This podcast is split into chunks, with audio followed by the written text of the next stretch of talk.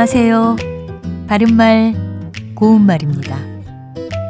우리말 관용구 가운데 눈에 아른거리다라는 표현이 있습니다. 어떤 사람이나 일 따위에 관한 기억이 떠오른다라는 뜻인데요.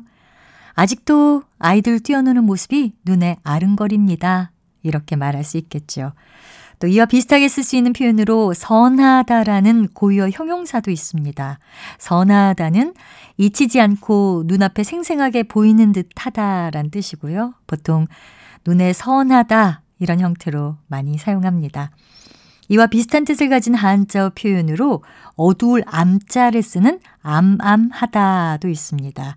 이 말은 기억에 남은 것이 눈앞에 아른거리는 듯하다라는 뜻으로 그는 멀리 두고 온 자식들 모습이 눈에 암암하여 잠을 이룰 수가 없었다. 이렇게 표현할 수 있습니다.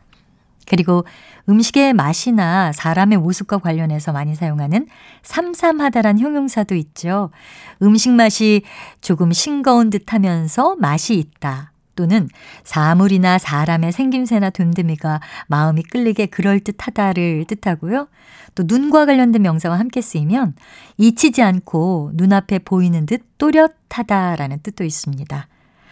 자식을 멀리 떠나보내고 울고 계실 어머니 모습이 눈에 삼삼하여 나는 잠이 오지 않았다. 이렇게 쓸 수 있습니다. 바른말 고운말 아나운서 변희영이었습니다.